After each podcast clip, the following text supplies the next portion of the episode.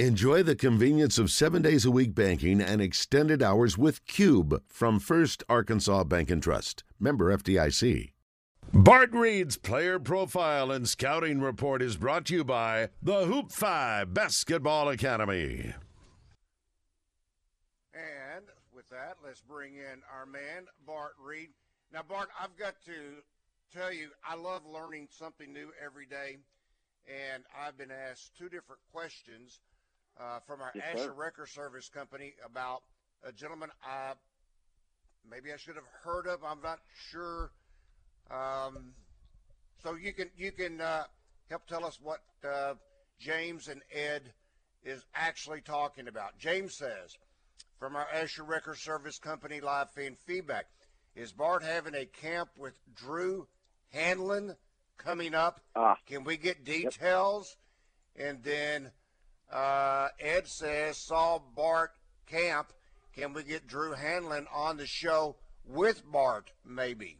So, if you would, tell Yeah. us who Drew Hanlen is and uh, what is involved or what this Yep. entails. Yep. So so Drew Hanlen is uh, discovered me when I had just been in the business for a couple of years and wanted me to be a part of what he was doing, and essentially, he is probably well, I don't think he is. He he is the probably the most famous trainer in the world. So he's got. Um, so he trained Bradley Beal since he was about 14 years old. So he has Zach LaVine, Jayson Tatum, Joel Embiid, um, uh, he, he's just got basically a laundry list of NBA superstars that are just excellent, highly skilled basketball players. So to me, Drew has kind of invented what I would call modern skill development that's more game enhancement. So we don't do the cones. We don't. Do, if you don't do it in the game, we we just don't do it. So he's kind of the godfather of that. So he is coming into town. Uh, Randy, you'll appreciate this. He's he's making a little golf trip to Arkansas, playing some in Hot Springs, playing PV, and October the 23rd, we are doing a camp, fourth through 12th graders, 12 to 3, at the new arena in Sheridan. So 12 to 3 on October October the 23rd. So that's a Sunday, and the cost is $99, and we're doing grades fourth through 12th at Sheridan High School. So it should be a really great event. We've already almost hit our limit in the first couple of days because you know Drew's such a big name within basketball. So I'm looking forward to that for sure. Wow. All right. So if if somebody, some youngster, or whatever age may be, uh, if they wanted to be part of this camp, where do they go to register? Yep. yep. So you can you can go any social media outlet. You can type my name in Bart Reid on Facebook, uh, Instagram, or Twitter. We have the link live, or you can go to puresweat.com and the registration form will be right on there, and you can you fill it out, and it'll save you a spot. So you could go to my my Facebook page, Bart Reid, Instagram, Twitter, uh, or Drew Hanlen, any of his social media outlets, or puresweat.com. What kind of uh, cap are you talking about, Bart, number wise? Well, so this is kind of gets to be the hard because we're asking everybody to bring their own basketballs, and that's important because we can we can service a lot of people as long as we have enough basketballs. So we're going to try to keep the number under about 80, and I think that's going to be hard to do because we we just got so many that are requesting it. But the new arena in Sheridan, Randy, as you know, is a really great facility with a ton of goals and a lot of space. So it does enable us to push that up we want if we want to. So, but certainly we're going to try to keep it in that range. I think seventy to eighty-five kids, Wow. and that's boys and girls. Randy can be either or. Wow. Interesting. All right, uh, let's talk with Mike. Never mind. Let's talk with William. William, good afternoon. Welcome to Drive Time Sports. Hello, how are y'all today? What's up? All right. They were changing, you know, uh, receivers, receivers to safeties and stuff like that. Uh, Is there not enough income freshman defensive back? Well, those two guys are freshmen. The two that they moved are freshmen, and both of them played defense some in high school. So, um, No, I yeah, mean, didn't didn't we didn't we have didn't we bring some in that were just defensive backs? Wasn't Anthony? Was his name Brown? I can't remember his last name. Okay. Seemed like there was two or three freshmen that he just brought in. This is what I have.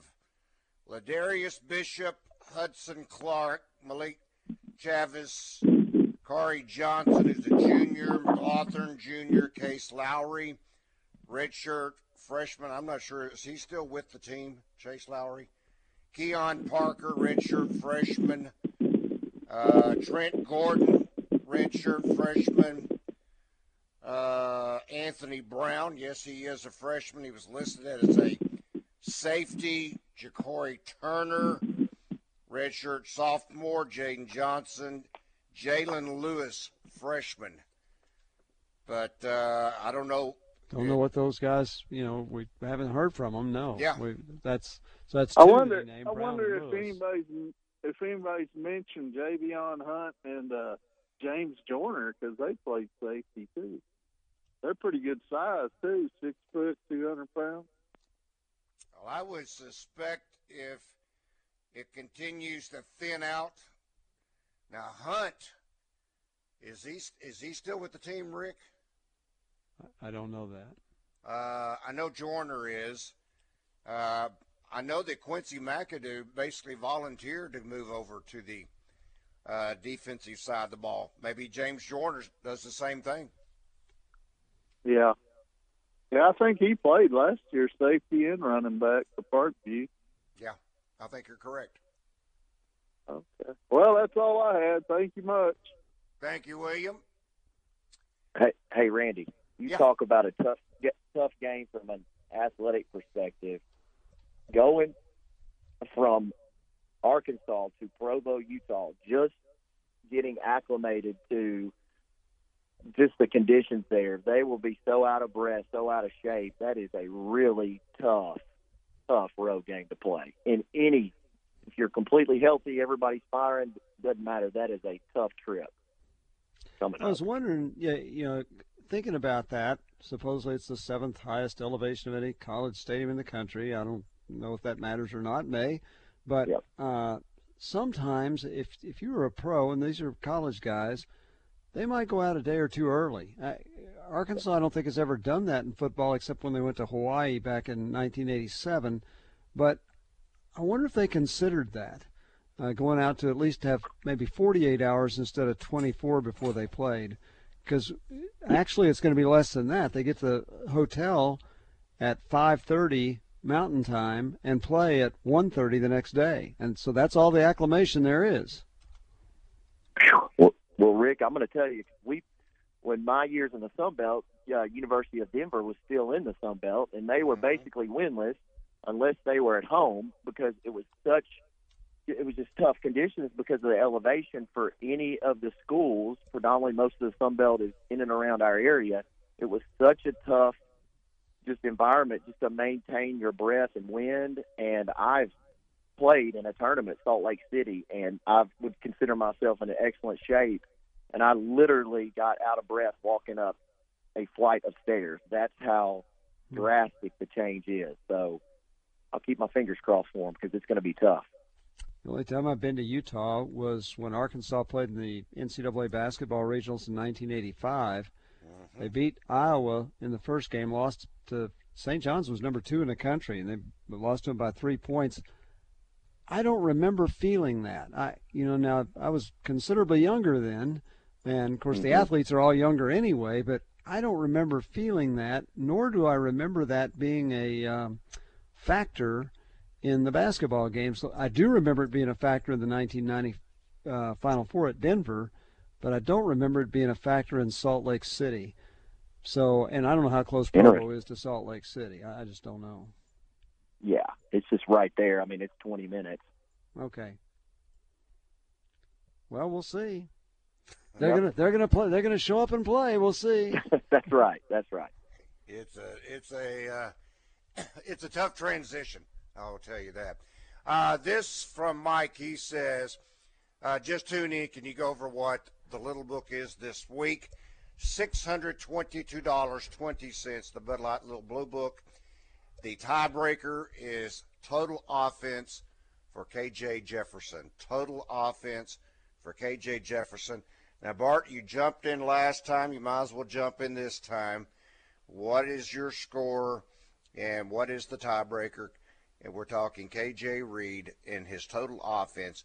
And as we stated from the outset, total offense is passing and running, not anything else. That the rest of it is considered tandem. Okay, so I need to give the score, and then all right. So let's say, whoo, I think it. Let's say 300 total. Uh, no, 250, 250 total yards. So, okay, say 200 in the air, 50, uh, 50 on the ground. So I think it's BYU 28, Arkansas 10. Ooh, 28-10, BYU. Well, he's gonna. He's thinking that altitude is going to be a factor. Yeah, I started saying you must be thinking about that altitude, getting to him in a hurry. Yeah, that's. No, I think it'll be close, but I, I, I think they have it. I think they certainly have an edge. Okay. All right. And they're a really good football team this year. Yeah, they're not bad. Four and two. All right, your uh, uh, hoop five, uh, male and female uh, performers of the week. Yeah. All right, so let's go to Jacksonville. So let's talk about one of my one of my favorite players. So Bryson Hammond is a six seven power forward center for Jacksonville. Now, in a time where all the big guys want to be guards, Bryson is a true kind of throwback. He loves to work on his post game. He's a true six seven, extremely long, about 210 pounds, has excellent shot blocking ability, excellent post up, extremely strong, and has great hands. So this is a guy that played a significant role for the Arkansas Hawks as they had a lot of success in grassroots this season, especially against elite level competition where they had guards driving to the basket. He altered a ton of shots for Coach Bill Ingram. This is a guy with UAPB offers. ULM is coming in with some offers, and pretty much could have his pick of any Division two schools around the state. But I think Bryson is a Division one type player. He's really working on his skill. He's working on facing up in his jump shot. He's an extremely hard worker. So a guy that averaged 10 points and 10 rebounds last year, all conference performer. Look for him. He's 2024, so he will be a junior. So look for him to have two really big years coming up for Jacksonville. And the Hoop 5 ladies performer of the week. All right, so Brooklyn Broughton. So this young lady is a Lake Hamilton Wolves. So they lost Lake Hamilton on the girls' side, lost three players to college basketball last year on the girls' side.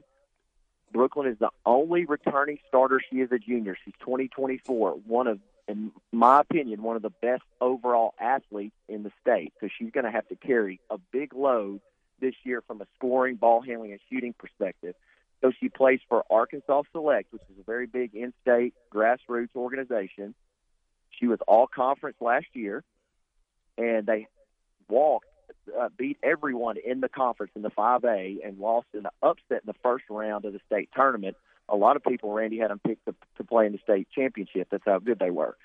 So last year she averaged right at nine points, five rebounds, and four steals. So you can see her athleticism pops out.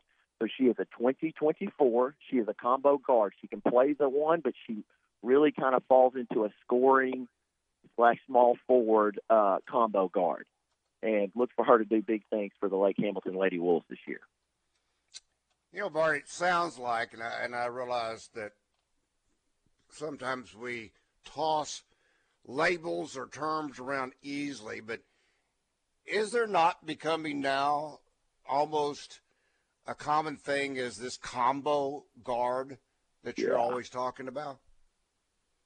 For sure. I, Randy, you almost have to just say because we've become such a scoring driven game. Even the point guards now, if you're not scoring, I just you're just not even going to make it to when you go to these big camps. As I was at Wootton's and I had a chance to watch Pangos as well in Dallas, and Pangos is an invite All American. The point guards are so type A alpha scorers.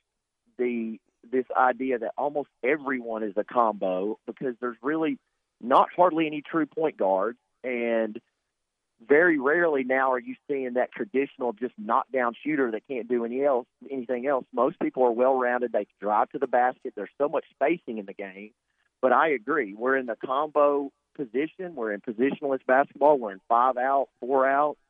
Everybody can shoot the three, and we're talking about Terry on at 6'10 could possibly more on the power forward side, stepping away from the basket and being more of a threat to shoot the deep ball versus a traditional post up. So certainly the game has changed, my friend. That's for sure. Well, I mean, I, am watching. Uh, this goes back to the uh, Arkansas tour over in Europe, but I mean, Anthony Black is a point guard, oh. but I mean, he's six eight. But then you had yep. Jordan Walsh, who's equally six seven, six eight himself, but he's yep. taking the ball off the backboard and he's running up the floor as if he's a guard. And yep. uh, you know, and I'm, I'm not sure what you'd call him. He wouldn't be a combo guard, but everybody now just seems to be a combination of something. Either that point forward, we hear that term. Yep. I mean, there's so many of the terms they throw out there now that uh, uh, so often these kids are, are, capable, certainly capable. I mean, I, I, can understand where positionless basketball gets its name because these kids are so interchangeable today. Yes. And Randy, did you see, speaking of that, where they had Coach Musselman put the, you know, we see a zone, which we thought would be our weakness.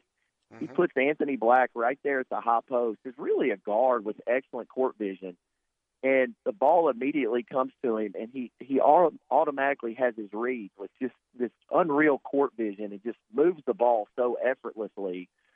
That guy's really amazing. If he gets a jump shot and he could consistently knock that down, he could very easily be a top pick in the NBA draft next year with his uh, skill level. I, I realize a lot of folks will not relate. He reminds me of George Gervin they're known as the Does Iceman. Iceman. Oh yeah. Just well, he's smooth like that. That's yeah, sure. Just, That's a good, just, good comparison. Just got that game. All right, this from DJ yeah. from our Asher Record Service Company live fan feedback. He says, Elevation is no joke. In 2006, I took an Army physical test in Jonesboro in June. Three days later, I took one at Fort Lewis, Washington my two mile run was 90 seconds faster in Washington. I guess because of the light air. But uh, mm. yeah, that's a minute and a half. That's uh, for a two mile run. That's pretty significant. Yeah. Yes, so, it is. It it certainly will be a factor. I I don't they I don't know how much of a factor, but it will be a factor for sure.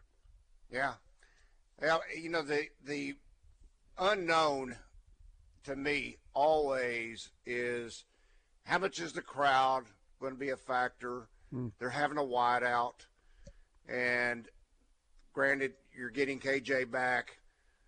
Uh, has been said this week that he's had just a tremendous week of practice. You hope so. Everything is in is in sync, and um, but I don't know how any of us can can factor in the altitude. I, I no. really don't.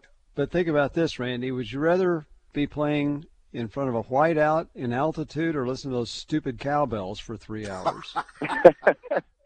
I mean, eh, here, here's the That's thing. That's a good point, Rick. That's yeah, a great there's, point. There, there's going to be 63,000 fans there. That's the first time that I've been to Starkville, and I've been there 1992 was the first trip uh, when Arkansas joined the SEC. I went there two years ago because of the COVID deal, but um, that was the most choreographed effort I have ever heard with the cowbells.